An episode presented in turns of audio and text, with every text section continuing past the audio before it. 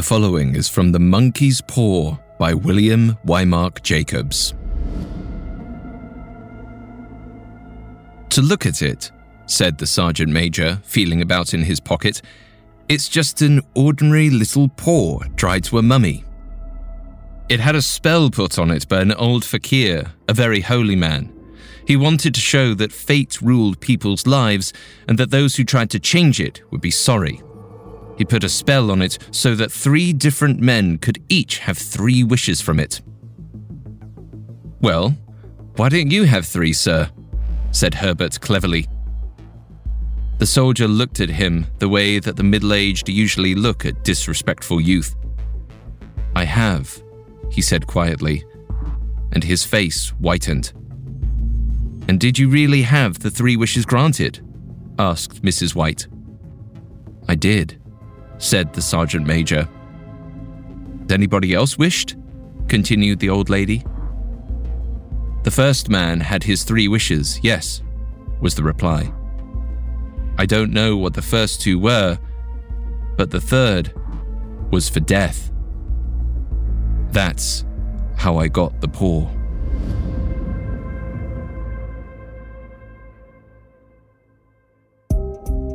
Hi everyone.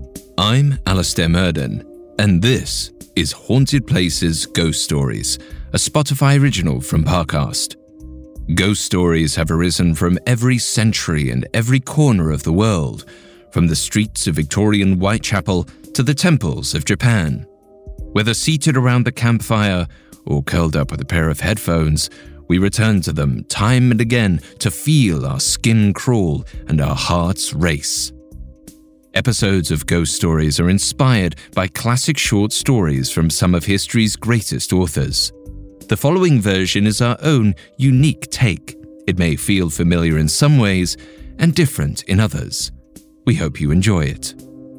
You can find episodes of Ghost Stories and all other Spotify originals from Parcast for free on Spotify. Today's story was first published in 1902 by English author William Wymark Jacobs. During his lifetime, Jacobs was best known as a humorist and for writing stories about times at sea. But eventually, a very different piece of work came to define his legacy a darker tale about the terrifying nature of fate. I will be narrating this story as Mr. White, a turn of the century Englishman living in the countryside with his family. Mr. White was perfectly content with his lot. That is, until a visit from an old friend sent him down a path towards tragedy, horror, and ruin.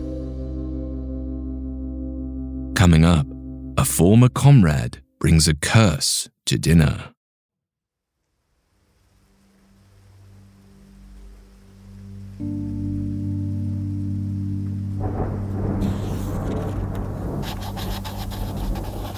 To the Honourable Thomas Stamford, Esquire, Lieutenant Governor of Punjab.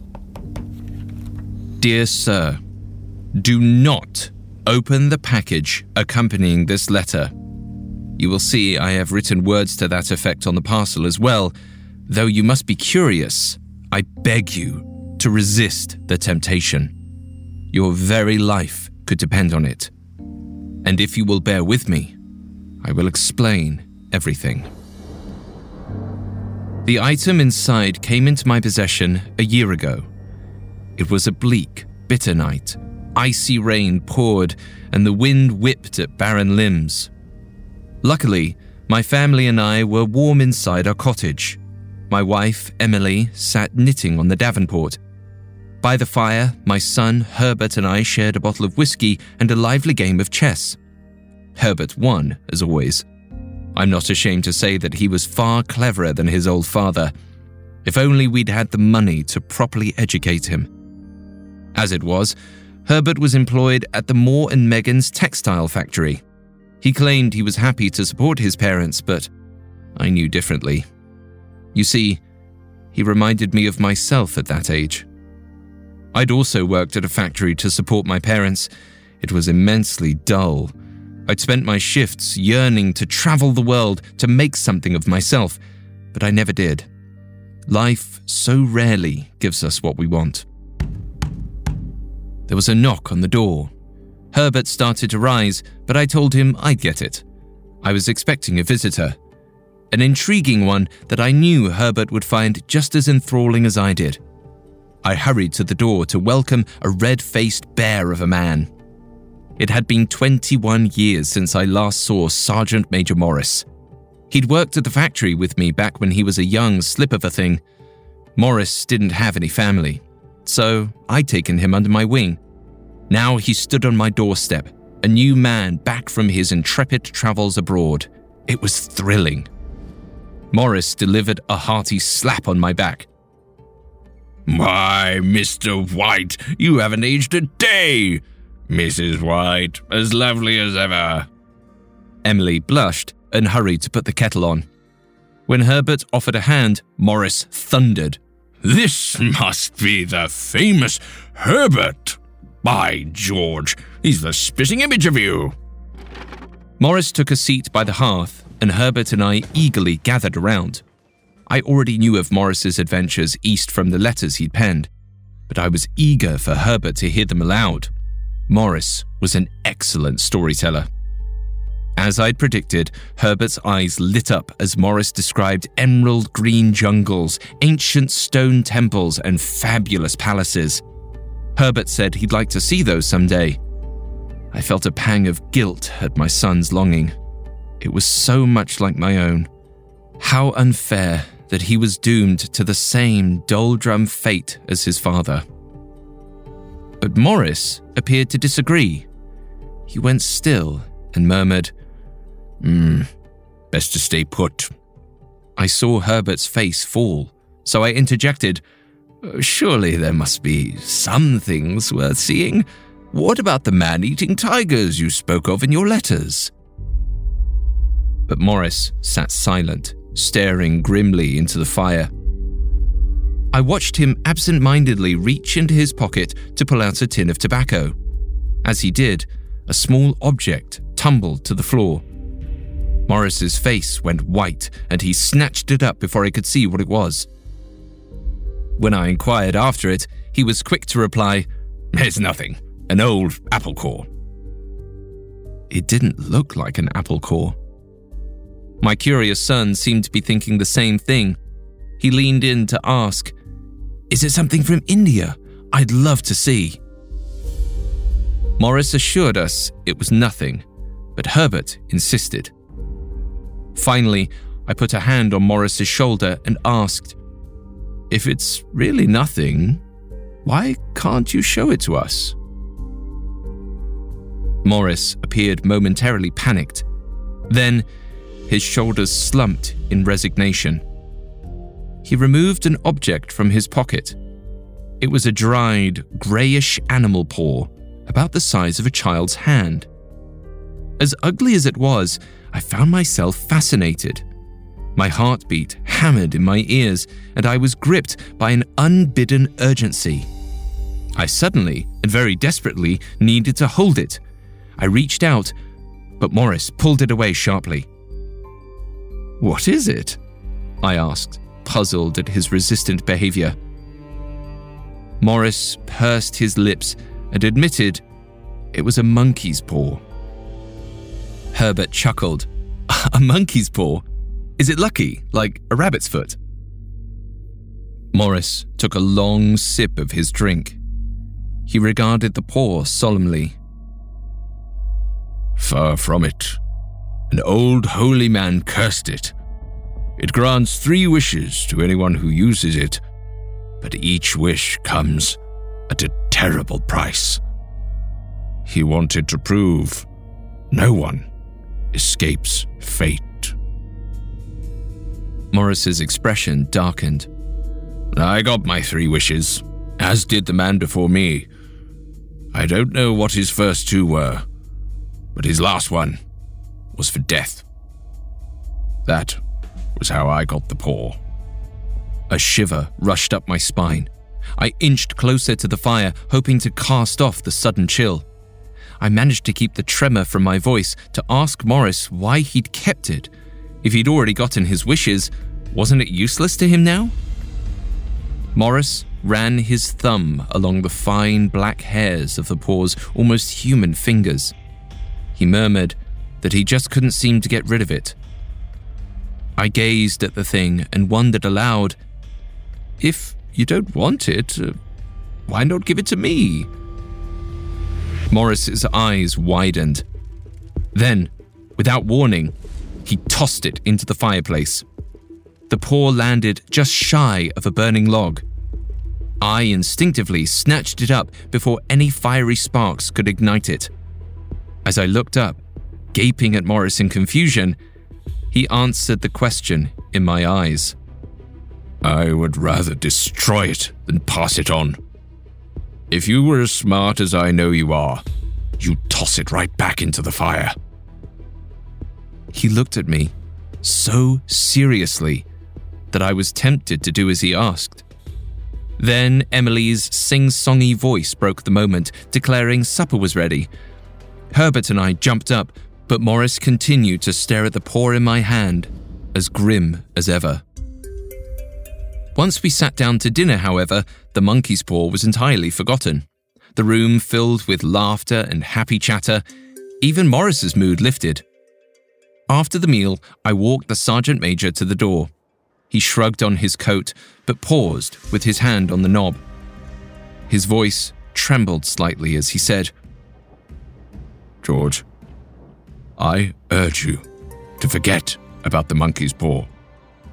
But if you must, wish for something sensible, something small. I wish someone had told me that. I was taken aback by the haunted look in his eyes and quickly promised to oblige. We said our farewells, and I watched him disappear into the night. And for just a moment, worry consumed me. When I returned to the sitting room, Emily declared that Morris certainly knew how to spin a yarn. She supposed the story about the monkey's paw was just as exaggerated as the many others he told. I immediately felt at ease. She was right, of course. But when I examined the paw, I couldn't help but wonder what my wish might be. It would be nice to have a little more money. With just a few hundred pounds, Herbert would escape my dull fate. I tentatively asked, Perhaps I should wish for two hundred pounds. We could pay for the house and Herbert could go travelling. Herbert grinned. Ah, yes, I'll go off to the ends of the earth and never see my dreadful parents again. I wondered if we might give it a try. I held the paw out in front of me. Herbert leapt onto the piano bench and played a few dramatic chords. I winked at Emily and said, I wish for two hundred pounds. The paw's bony fingers wrapped around my thumb tightly I shrieked and threw the thing to the ground. Emily hurried to my side as I stammered, It. it moved. I tried to steady my breathing, an effort made easier with Emily's hand gently squeezing my shoulder. She told me it must have been my imagination. I suppose she was right, but my pulse still raced. Herbert appeared oblivious to my angst. He yawned and announced he was retiring for the night but he couldn't resist a jest before he went.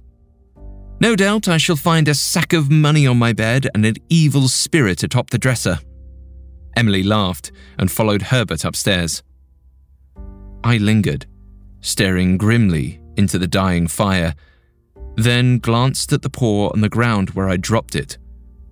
I told myself it was nothing, just an object. To convince myself further, I bent down to pick it up and placed it on the end table. The wind howled and the house creaked.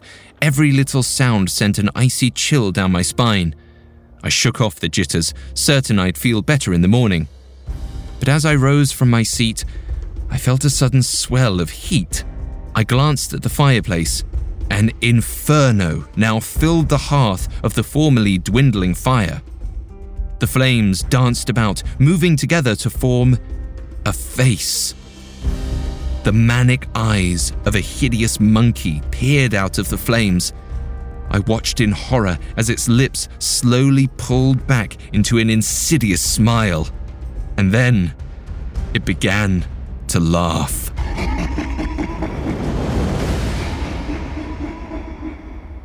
Coming up, the monkey's paw claims its first victim. Once upon a time, I thought I met Mr. Right. The only problem, he was a huge liar. You were going out of your mind because you couldn't figure it out. I'm Abby Ellin. Join me as I tell the story of one con man who entangled his lovers, friends, coworkers, family, and me in an identity fraud scheme that stretched all the way to the Pentagon. Season 2 of Imposters the Commander, a Spotify original from Parcast, premieres Monday, September 13th. Follow and listen exclusively on Spotify eBay Motors is here for the ride. With over 122 million parts for your number one ride or die, you can make sure your ride stays running smoothly. Brake kits, LED headlights, bumpers, whatever your baby needs, eBay Motors has it. And with eBay Guaranteed Fit, it's guaranteed to fit your ride the first time, every time. Plus, at these prices, you're burning rubber, not cash. Keep your ride or die alive at ebaymotors.com. Eligible items only, exclusions apply. Now, back to the story. I stared into my fireplace, frozen by terror. Up until this moment, I'd convinced myself that there was no such thing as a curse. But now, as I gaped at the maniacal, simian face laughing from the flames in my hearth, I believed every word of it. I reached behind me for a glass of water to toss at the blaze, but my hand grabbed a shriveled lump of fur and bone. The wretched monkey's paw. I shrieked and flung it at the fire. The paw landed on a burning log. I watched, heart pounding, until its wiry hairs caught alight. Then I ran as fast as I could up the stairs. In our bedroom, Emily was already asleep. I crawled in bed beside her and spent the next hour convincing myself I'd imagined the whole thing. It was a trick of the eye, brought on by an evening of drinking and frightful stories. Magic wishes and curses were not real. Back then, I believed it. Or at least, I believed it enough to finally fall asleep that night. These days, I never sleep. The next morning was bright but cold. Sunlight streamed over our kitchen table, evaporating the fear I'd felt the night before. Emily and Herbert were quick to mock my worries. Emily buttered her toast, wondering, How could asking for £200 hurt you? Is it supposed to fall out of the sky and hit you on the head? Herbert rose from the table with a chuckle, saying, Well, I'm off to work. I'll let you know if I find any piles of money at the factory.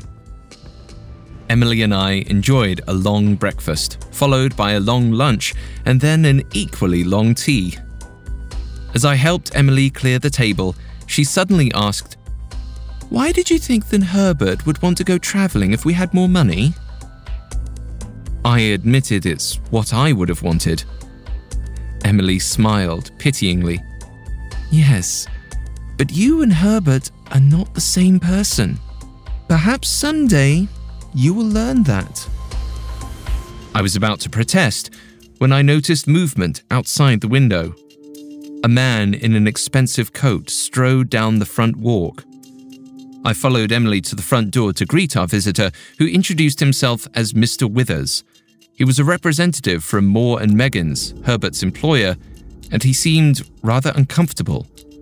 He asked us quickly if we could sit down. Emily and I shared a bewildered look and then ushered him into the sitting room. Emily offered the man tea, but he declined. Then, with a solemn look, he finally stated the reason for his visit. There had been an accident at the factory. My pulse quickened and Emily's face went white. She asked, Is Herbert hurt? Mr. Withers winced. My whole body went numb, and there was a roar in my ears. I barely heard him explain that Herbert had been caught in the machinery. Mr. Withers picked up a piece of lint off his trousers and continued. the Moore and Meggins Company wishes to convey their sincere condolences. They admit no liability in your son's death, but in recognition of his services, we would like to offer a small sum as compensation for your loss. I backed away, stumbling by instinct towards the fireplace. There, laying in the ashes, was the monkey's paw.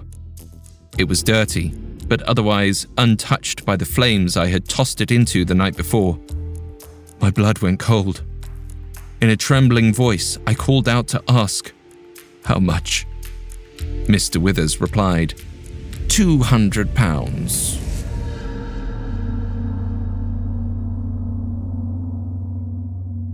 The last thing I heard was Emily's scream. Then my vision blurred until everything went black. The next day, I went to identify my son's body. Herbert's face was so mangled by machinery I couldn't recognize my darling boy. But I knew it was him. He wore the same faded brown suit that Emily had mended so many times. We buried him in a large cemetery two miles down the road. The days that followed blurred together into a haze, a very quiet haze. Without Herbert, Emily and I had nothing to say to one another. A week after Herbert's death, I awoke to Emily's muffled weeping. She sat at our bedroom window, staring at the roof's dangling icicles. I told her to come back to bed. She didn't look at me as she replied, You wanted him to go away. You wished for two hundred pounds so he would leave us. Tears stung my eyes. I knew she was right. This was all my fault. If only I hadn't invited Morris to dinner. If only I had listened to his warnings. If only, if only, if only. I started to say as much, but Emily interrupted me with a gasp. She asked if I had gotten rid of the paw. I told her I hadn't, and she ran to the bed to grab my hand.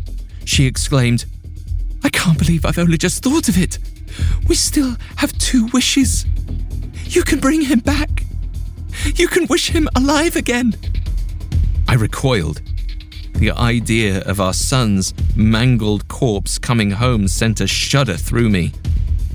I told Emily I wouldn't do it. She shouldn't see Herbert like that. She pleaded, You sent him away. You have to bring him back. Her words broke my heart. I once again felt the heavy burden of my guilt. I wished for the money because I thought he wanted it. But all along, he'd been happy just to be with us. So, I rose shakily to my feet to retrieve the paw from my dressing room. When I returned, Emily's face twisted with unnatural excitement. I was suddenly afraid of her. When I raised the paw, I hesitated. The first wish had killed our son. Who knew what this next one would do? But Emily jumped to her feet. Do it! She shouted hysterically. Wish our son back! I protested weakly. She didn't understand. We didn't know what the request would bring. Wish! She screamed again. I blurted out, I wish our son was alive again. Emily ran to the window to stare out at the darkened road. I sank into a chair by the bed and lit a candle. We sat like that for hours. And when the candle finally dwindled and died, I exhaled my relief. The paw had failed. We would not have to see our son as a living, mutilated corpse. Emily crept back into bed and cried. Each sob tugged at my heart. When I couldn't take it anymore, I went downstairs to make a fire in the sitting room. But as I passed the front door, I heard a quiet knock. My blood froze. I prayed it was my imagination. But then it came again. I hurried to the bedroom, shutting the door behind me. Emily was sitting up in bed. She asked what the sound had been. Before I could answer, a louder knock echoed through the house. Emily's eyes widened. It's Herbert! I thought he wasn't coming, but I'd forgotten he had to walk all the way from the cemetery. She made for the door, but I caught her arm and yelled, For God's sake, don't let it in! Emily disdainfully asked, Are you afraid of your own son? She wrenched herself free from my grasp and ran from the room. I heard her unlock the front door's bottom bolt, then the one in the middle. The knocks grew more vigorous with each passing second. Soon, their force rattled the door's hinges like a battering ram.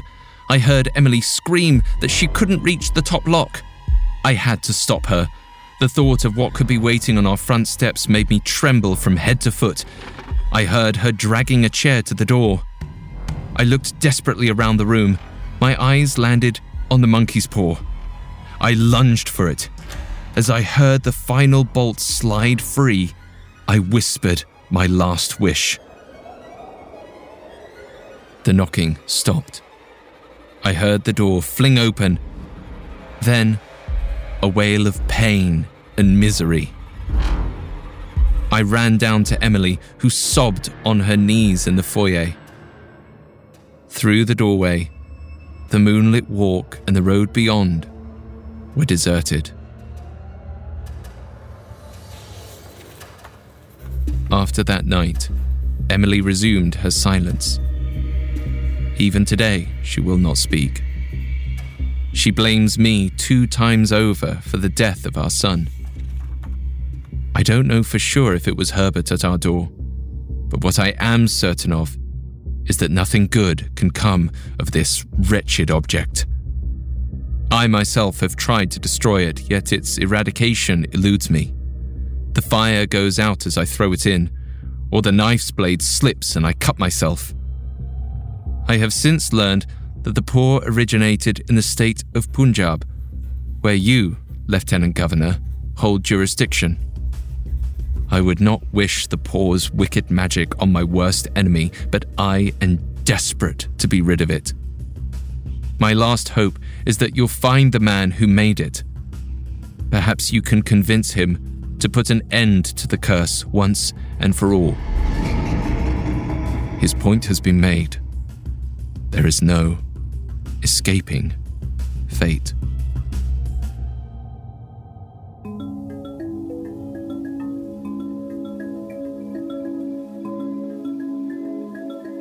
When The Monkey's Paw was first published in 1902, the British Empire's grip on India was beginning to slip.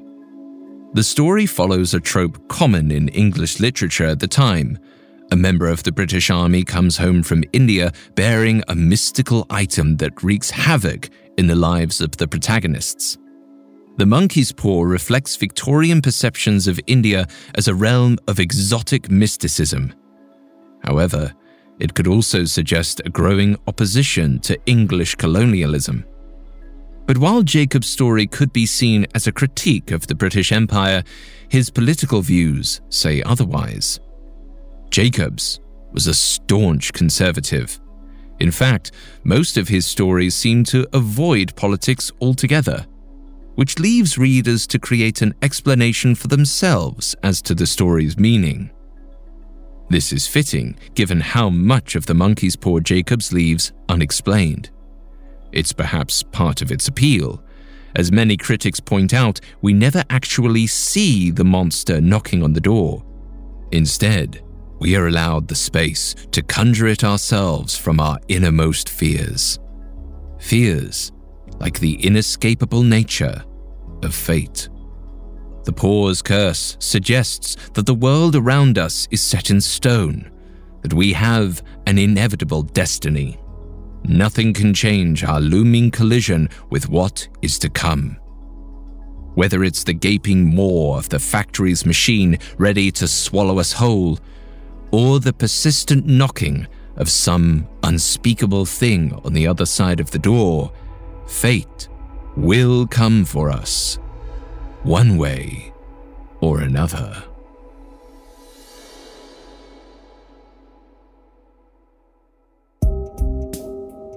Thanks again for tuning in to Haunted Places Ghost Stories. We will be back on Thursday with a new episode. You can find more episodes of Ghost Stories and all other Spotify originals from Parcast free exclusively on Spotify. See you on the other side. Haunted Places Ghost Stories is a Spotify original from Parcast. It is executive produced by Max Cutler, sound design by Michael Motion, with production assistance by Ron Shapiro, Trent Williamson, Carly Madden, and Travis Clark. This episode of Haunted Places Ghost Stories was written by Zoe Louisa Lewis, with writing assistance by Kate Murdoch and Alex Garland, fact checking by Audriana Romero, and research by Mickey Taylor. I'm Alastair Murden.